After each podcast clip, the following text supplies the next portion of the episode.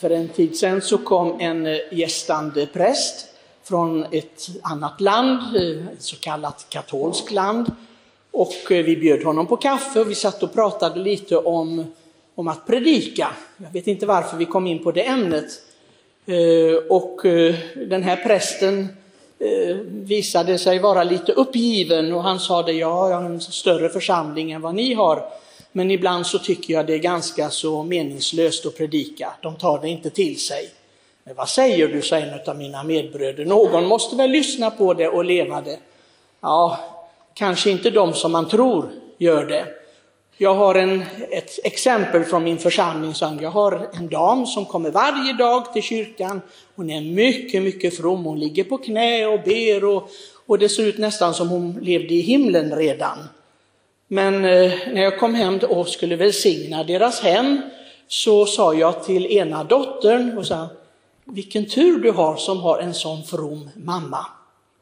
Och då tittade dottern argt på mig och sa, jaså, har jag det? Hur from tror du att hon är?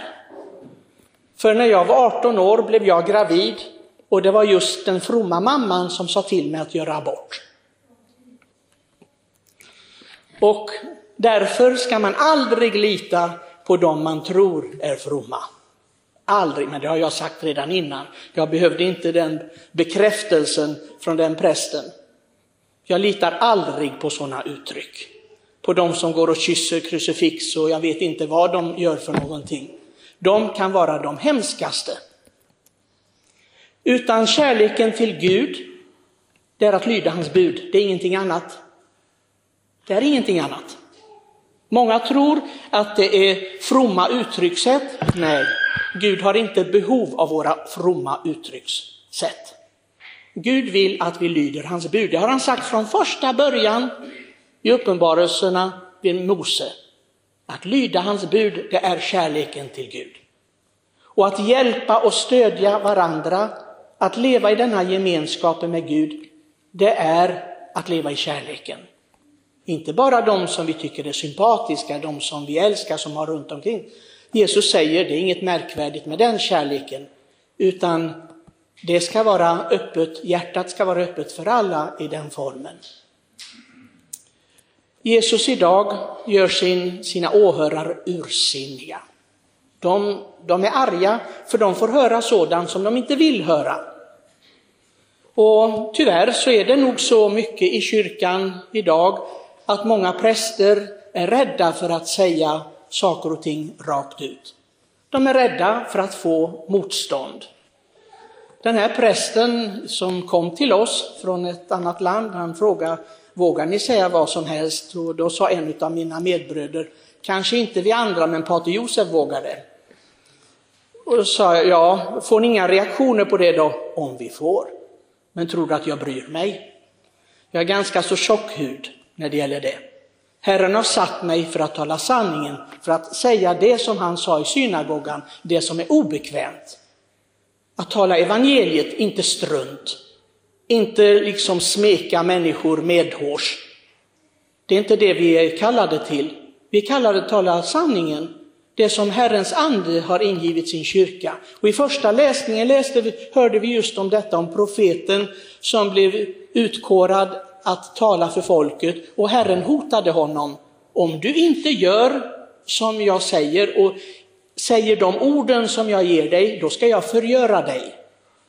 Så det är ett hot det från Herren själv för de som har så uppdraget av kyrkan att förkunna sanningen. Vi är här för att alla omvända oss. Det gäller prästen, det gäller de som sitter i bänkarna. Inte bara höra tröstande ord. Det ska också höras. För tröstens ord, det är löftet om så att säga evigt liv i lycka för de som omvänder sig. De som lever i gemenskap med Gud. Det är tröstens ord. Men inte hela tiden så att säga släta över det som är synd, det som är misslyckande i människans liv. Absolut inte. Det får inte förekomma i kyrkan. Men som sagt, många präster, många biskopar är rädda. De är rädda för åhörarna. Men som ni hörde, evangeliet, det gick dramatiskt till. Jag har ju varit här och ibland skällt från pulpeten i 29 år nu. Men jag har inte blivit kastad ut från något stup ännu. Jag vet, det är inte sagt sista ordet än. Men i alla fall, för Herren var det så att de ville kasta ut honom från stupet. Men det klarade de inte av. Herren gick rakt igenom dem. Men han sa det som var sanningens ord. Vad sa han? Att Herren gjorde ingenting för sitt folk därför att de var inte troende. De trodde sig vara troende och älska Gud, men det gjorde de inte. Så Herren beslöt att göra underverk bland utomstående, de som inte tillhörde Guds folk. Som vi hörde här under profeten Elias, det fanns många änkor. Varför tog inte Herren hand om dem? Det var ju hans folk. Nej, från någon utomstående. Antagligen denna människa hade stor tro, hade kärlek, kanske visade stor barmhärtighet mot andra människor, hjälpte människor, men det gjorde inte de som var Guds folk. Och då valde Herren att göra underverk för henne. Eller en spetälske. Herren säger det fanns många spetälska på den tiden, men Herren botade ingen, utan bara Naaman, en som var utanför Guds folk. Därför att han hade tro. Vi ska också vara försiktiga. Vi ska inte rida på att ja, men vi är kristna, vi är katoliker, vi tillhör Guds kyrka och så. Det betyder ingenting, mina vänner, om inte vi lyder Gud. Lever vi inte i gemenskap med Gud så är det bara tvärtom. Det är en börda för oss på domens dag. För då vi tillhör hans folk, men vi gör inte vad han vill. Så vi ska vara försiktiga med våra liv, hur vi lever våra liv. Mycket försiktiga. Vi kan inte rida på detta att vi är döpta, att vi är katoliker, vi är kristna. Vi har ingen försäkring i detta inför Guds dom. Utan det är att leva enligt hans vilja. Det enda sättet, mina vänner. Enda sättet. Och där behöver vi omvändelse varje dag. Det är ingenting som vi ska vänta på tills det är fastetiden. Det är snart nu om några veckor. Utan det här är så att säga någonting som vi ska genomgå varje dag. Att ifrågasätta sig själv. Det är någonting som är så viktigt. Det är det som kallas för samvetsrannsakan. Att ifrågasätta sig själv. Jag säger ju många gånger till er att ifrågasätta andra. Det är vi experter på allihopa. Det är vi väldigt duktiga på. Men att ifrågasätta sig själv. Lever jag verkligen i Guds gemenskap? Förtjänar jag verkligen det eviga livet? Det är klart att i strikt mening så är ingen som förtjänar det. Det är klart.